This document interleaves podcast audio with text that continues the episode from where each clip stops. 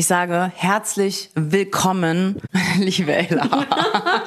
so schön, dass du da bist. Ich freue mich auch voll. Willkommen bei Music Made in Germany, yes. die liebe ich Ella. Mich sehr. Direkt am Anfang geht's los, weil es ist heiß und sexy und äh, puh, ich kann, wow, heißer Scheiß. Das neue Album ist fertig und es Endlich. ist natürlich ähm, hochemotional. Ja, es ist sehr emotional. Also als ich es ausgepackt habe, habe ich wirklich erstmal eine Stunde drauf gestartet und mich gefreut. Das ist krass. Ähm, ich habe jetzt wirklich dreieinhalb Jahre da reingesteckt. Viele großartige Menschen haben daran mitgearbeitet.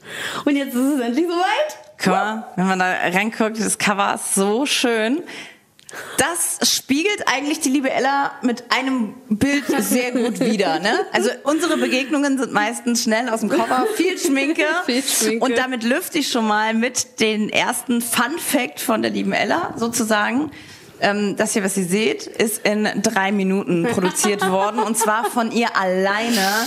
Die liebe Ella kann so übertrieben, ach, schminken, das ist viel profan, viel zu profan ausgedrückt. Die liebe Ella ist eigentlich eine, eine heimliche Make-up-Artist. Bitte äußert dich. Ich habe, ich habe, ach, mir macht das einfach voll Spaß. So, Make-up ist so ein Hobby. Das mache ich gerne nebenbei. Wenn man jetzt ein bisschen äh, zurückfliegt, also dein, dein äh, Album ist draußen, wir haben uns kennengelernt zu deinem ersten Album, ja. ersten Solo-Album, genau. Liebe und Krieg und da hast du uns schon hart verzaubert und hart geflasht. Wenn man jetzt ne, mal ein bisschen die Vita lesen möchte ne, von der lieben Ela, dann wird man auch so ein bisschen konfrontiert mit krassen Namen aus der, aus der Künstlerszene, wo es dann heißt, hat schon geschrieben für, ne? Ne? Und dann geht's erstmal richtig ab. Das liest sich erstmal so durch, hat schon geschrieben für, aber was bedeutet das? Hat schon geschrieben für zum Beispiel Sarah Connor, Helene Fischer und so weiter. Wie geht das ab? Hast du dann einen Song? Rufen die dich an? Sagt der Mensch, Ella, hast du mal einen Song für uns? Gib mal ein paar Beispiele, ja. für wen du schon geschrieben hast und ja. wie das dann aussieht. Also es ist immer ganz, ganz unterschiedlich. Ähm, wie gesagt, ich schreibe äh, viel mit und für andere Künstlerinnen. Ähm, habe dann natürlich auch so mein Herzensprojekt, äh, meine Mucke. Und das ist so, manchmal habe ich Ideen, die mich einfach super lange verfolgen und die die verfolgen mich so lange, bis ich die dann endlich auf ein Blatt Papier festgeschrieben habe. Und ähm, dann blicke ich so durch und denke mir so, oh, der könnte aber voll gut passen zu. Und durch mein jahrelanges Netzwerk, das ich mir wirklich hart aufgebaut habe, ist es echt so, dass man mittlerweile einfach super eng ist miteinander. Oder aber auch ähm, die Leute finden irgendwie meine Handynummer raus. Ich weiß bis heute noch nicht so genau wie. Ich gebe die einfach raus. Ähm, die rufen mich an und ich gebe die und ich verzick die. und ähm, fragen mich nach Songs. So, hey, äh, ich arbeite gerade an einem Album, hättest du Lust mit mir zusammen zu schreiben? Ich glaube, das Verrückteste war, als Nena mich angerufen hat. So aus dem Nichts. so, hi. Hi, hier ist Nena. Und ich war so, hi. Also das war wirklich total abgefahren, so diese ganzen Begegnungen, die ich irgendwie ähm, erleben darf und auch so diese große Ehre, die ich bekomme, so mit Menschen im Studioraum zu sein und dann ihre Geschichten irgendwie auf den Weg zu bringen und sie zu verpacken in einem Song, ist total wertvoll, weil ich auch immer wieder feststelle, so ich wachse voll krass daran. Und nicht nur daran wachsen, sondern ich glaube, es ist auch so diese, jeden Tag eine neue Challenge. Und das finde ich ja so schön, eben am Musik machen. Zumindest setze ich mir als Songwriterin nie Grenzen und deswegen ist auch mein Album super grenzenlos, weil ich einfach Musik liebe und äh, mich in allen möglichen musikalischen Welten auch bewege. Ja, das ist ja krass, wenn du sagst zum Beispiel hier, äh, du hast Song für Helene geschrieben. Das hat ja zum Beispiel Nico Santos auch schon gemacht. Der hat auch schon einen Song für, ich glaube, der hat Achterbahn, glaube ich, geschrieben. Ich glaube, ich ja. Ja. Das heißt ja, das, das zeigt ja auch, dass du die Genre irgendwie, also dass, dass du fühlst es dann einfach. Es ist ja, also eigentlich ich egal. Ich mich dann rein und am Ende, also ich glaube, ich schreibe meistens so die Songs erst am Klavier und ich bin der festen Überzeugung, wenn ein Song am Klavier funktioniert, funktioniert er in jeglicher Verpackung. Also quasi in jeglicher Produktion. Weil die Produktion, finde ich, macht am Ende den Song aus. Ist bei dir bei deinen eigenen Songs auch so? Genau, also bei meinen, bei meinen Themen ist es echt so. Also Musik war halt einfach immer da und Musik hilft mir einfach, Sachen zu reflektieren, Sachen zu verarbeiten. Ist für mich so mein Safe Space. Das bedeutet mir dann total viel und deswegen kann ich dann halt alles, was ich so erlebt habe, also vor allem auch jetzt in dem Album. Ähm, ich habe mich durch die Corona-Zeit, ich glaube, wir alle hatten jetzt so den Raum und die Zeit, uns mal aufgrund der gezwungenen Pause, ähm, ja, mal zu ja, zu hinterfragen und auch mal in Ruhe zu fragen, so, hey, wer bin ich? Was mache ich hier eigentlich? Und warum bin ich so geworden, wie ich bin? Und das habe ich gemacht. Ich habe super viel aufgearbeitet. Ähm, und das hat mir mit der Musik natürlich voll geholfen, das alles dann eben in Songs zu verpacken. Jeder struggelt ja mit irgendwas. Ne? Jeder ja. hat ja so seine Pakete, mit denen man so rumläuft auf der Welt. Hast du irgendwie oder verspürst du irgendeine Grenze, die dich von irgendwas abhält, wenn du so in deinem Leben so bist? Gibt es noch irgendwas, wo du sagst, boah, das will ich unbedingt loswerden oder daran will ich unbedingt arbeiten? Oder bist du, bist du schon so frei, wie du sein willst? Ich kann es gar nicht irgendwie blockieren, sondern es geht einfach raus. Ähm, das, geht nicht. Nein, sondern es passiert irgendwie so ähm, automatisch. Ich kann auch Sachen nicht so lange so für mich, für mich behalten oder sagen so, hey, äh, darüber rede ich nicht, sondern ich muss darüber reden und das irgendwie reflektieren und mir das klar machen, weil es gibt ja einen Grund, warum es irgendwie in mir vielleicht brodelt. Deine, deine Eltern, wie, wie sehr begleitet dich deine Familie im, im Alltag? Denn die liebe Ela ist nach Berlin ausgeflogen. ich bin mit meiner Mama die ganze Zeit am Tickern. Wir sind die ganze Zeit, sie schickt mir mal Sprachnachrichten. Also wir sind sehr, sehr, sehr eng äh, mit meinem Papa auch. Ich finde Familie ist generell eine sehr, sehr wichtige Basis im Leben.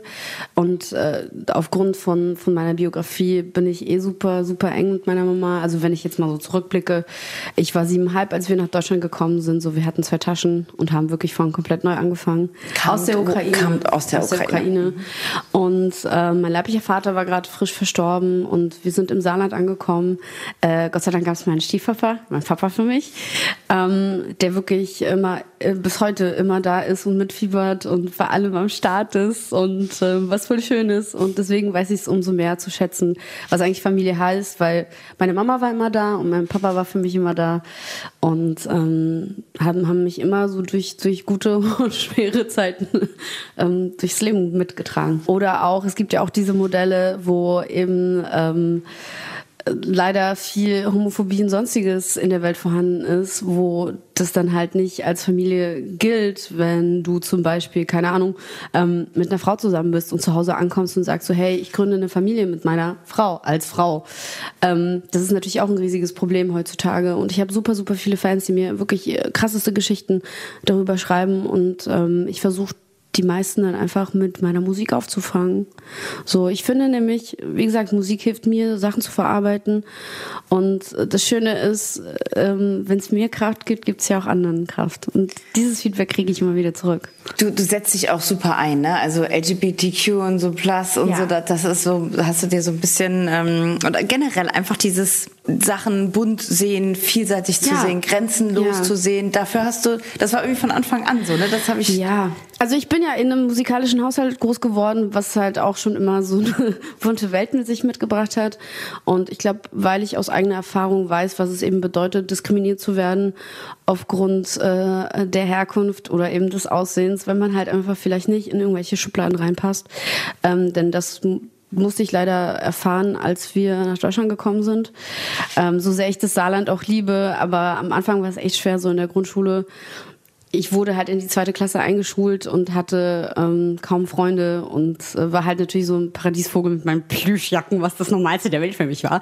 Und meinen bunten Klamotten und so. Und für die Kids war das ein bisschen schwierig, weil da kommt so ein Mädel, äh, bisschen buschikos, super bunt, kann nicht mehr die Sprache und will auch noch mit uns spielen. Ähm, das war vielleicht ein bisschen zu viel für die anderen, ich weiß nicht, aber es führte dazu, dass irgendwie dann äh, meine, meine, mein Rucksack im, in der Mülltonne gelandet ist. Und es waren echt schwere Zeiten.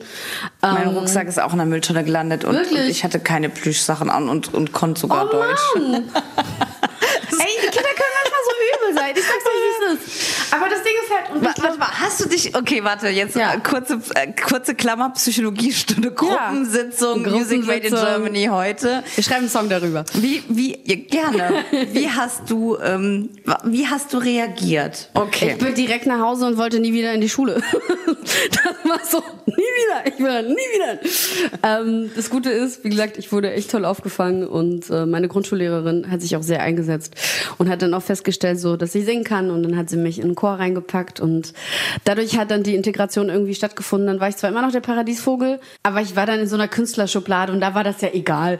So, dann ging das. Und dann wurde ich ja auf ein Musikgymnasium gebracht und dann war alles anders. Weil in der Grundschule, ich wurde einmal aus Mitleid, glaube ich, zum Geburtstag eingeladen, weil ich hatte einfach keine Freunde. Aus Mitleid, besser hat bestimmt irgendeine Mutter, ja, weißt du, gesagt, ich glaube auch. Hör mal, jetzt lad doch mal die Ella ein. Ja, das geht doch ich nicht. Ich glaube auch. Traurig, aber wahr. Und auf dem Musikgymnasium war das alles anders. Es war alles anders. Ich Meine Mutter hat aus Verzweiflung wunderschöne Goodiebags gemacht, ne? dass alle irgendwie heiß drauf waren, auf meinen Geburtstag zu kommen und diese scheiß Goodiebags zu bekommen. Das, oh war so, das war so die Maßnahme von meiner oh, Mutter. Mann. Ist es so, dass du super gern, also machst du so die Interviewgeschichten und so, hast du das wirklich gerne? Oder bist du eher jemand, ich sag jetzt mal, wie Mark Forster fällt mir gerade ein, der in Interviews zwar sitzt und sagt, eigentlich gebe ich in meiner Musik, ne, in meiner Kunst so viel Preis von mir. Ich mag eigentlich im tiefsten Inneren gar nicht drüber quatschen so. Wie ist denn bei dir? Ich liebe Nerdy Talk. ich bin so in diesen Songs drin. Also wirklich, also auch ich produziere ja die Sachen auch mit. Ähm, ich bin immer so tief im Thema drin. So ich kann immer genau erzählen, so was, wie, wann und erzähle auch gern darüber, weil ich einfach stolz auch drauf bin. Ne? Man ackert irgendwie dreieinhalb Jahre an so an so an so einem an so einem kleinen dreieinhalb Jahre ist auch krass, ne? Ding, ja. Upsi. Während andere Menschen irgendwie keine Ahnung so immer Single bei Single raushauen, äh, drehe ich durch und will alles perfekt haben und ey auf das das Album. Auf das Album, auf das Album, auf das Album. Auf das Album. Ein Sekt Orange. Wir sagen Happy Release. Yes. Liebe Ela und drücken ganz, ganz äh, fett und dick die Daumen. Toi, toi, toi. Und äh, wir kommen dich besuchen auf der Tour. Oh ja. Ähm, sehr, sehr gerne. Du tourst nämlich. Ja. Gleich, gleich geht der Lost die Sause. Oh. Ähm, vorher noch die Frage, du bist ja auch mit anderen, wie gesagt, viel unterwegs, zum Beispiel mit dem Giesinger Max. Ja, ich äh, durfte ihn jetzt auch ähm, bei ein paar Shows begleiten. Das war auch ziemlich witzig. Wir kennen uns auch super, super lange. Und, Giesinger äh, Max, Grüße, geht raus an der Stelle. Wir hatten auch die ein oder andere, ne? Äh, Begegnung. Ist auch Begegnung. auf jeden Fall äh, wirklich ein Original. Es ist so, wirklich, ein, Original. ein Original. Ich äh, mag auch die Truppe auch zum Beispiel mit Steffen, mhm. seinem Gitarrist, ähm, habe ich auch viel zusammengearbeitet. Also zum Beispiel den Song ähm, Ich denk an dich. Oh, die Familie ist klein. Genau, die Familie ist wirklich klein. Habe ich zum Beispiel mit ihm zusammen gemacht. Wie ist denn mit Max Giesinger auf Tour zu sein? Also ihr Voll kennt witzig. euch ja wie gesagt lang. Äh, ich kenne ihn in, in, in Party äh, Party-Modus. Party ich kenne ihn im, im Off-Modus, ja. also im ich würde jetzt fast sagen, buddhistischen Modus, also sehr bisschen Self-Care, selbst Self-Love-Ding, ja. was auch toll ist. Also im Achtsamkeitsmodus ja. kenne ich ihn. Ja. Also der, der Giesinger Max ist vielseitig. vielseitig. Ja, ist einfach ein. Bist du einverstanden mit dem Wort vielseitig? Beim letzten Interview haben wir lange gesucht, um uns auf ein Wort zu einigen, haben kein Wort gefunden, aber wir einigen uns auf vielseitig. Ich glaube, vielseitig trifft es eigentlich ganz gut. Und sensibler als man denkt. Vielleicht. Vielleicht. Vielleicht. Wenn sie tanzt, sie woanders. Super. Hallo?